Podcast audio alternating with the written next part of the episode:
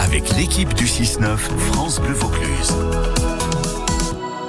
Vous allez pouvoir répéter cette info à la machine à café quand vous aurez repris le boulot.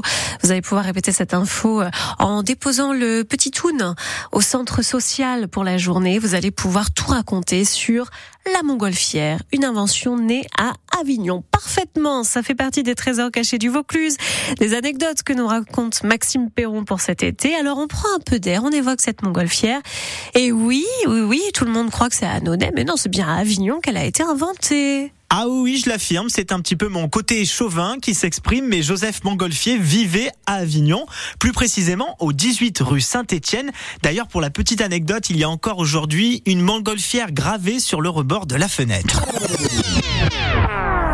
Nous sommes en novembre 1782. Joseph est l'aîné de la famille Montgolfier qui est papetier à Annonay en Ardèche. Joseph Montgolfier travaille pour l'entreprise familiale et connaît bien Avignon. D'ailleurs, il a fait ses études ici avec son frère Étienne. Il décide donc de s'installer chez un de ses clients. Il a 42 ans et notre Jojo, il est du genre un peu tête en l'air. Je vais vous expliquer comment la montgolfière est née. Écoutez bien. Alors qu'il fait chauffer sa chemise encore mouillée avec un petit feu de papier dans sa chambre, il décide de la mettre en forme de cloche. Et là, tout à coup, l'air chaud emprisonné dans le ballonnement de la chemise commence à élever avec force la chemise.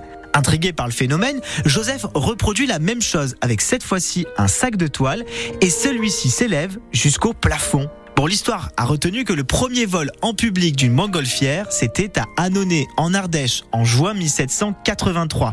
Le ballon à air chaud de 12 mètres de diamètre de 770 mètres cubes s'élève à 1000 mètres pendant 10 minutes et parcourt 3 km grâce à l'air chauffé avec de la paille enflammée. Aujourd'hui à Avignon, vous trouverez aussi au 18 rue Saint-Étienne une petite inscription, la maison des ballons. Joseph Montgolfier aimait vraiment Avignon. Il viendra d'ailleurs présenter en 1784 une nouvelle invention, le parachute. Et ça, c'est une autre histoire qui, là encore, ne manque pas d'air. C'est fou tout ce qu'on apprend. Vous savez que si on continue comme ça à apprendre jusqu'à la fin de l'été, on va devenir des pros du département. Et en plus, c'est le programme, c'est ce qui est prévu. Merci beaucoup, Maxime Perron. Vous assurez.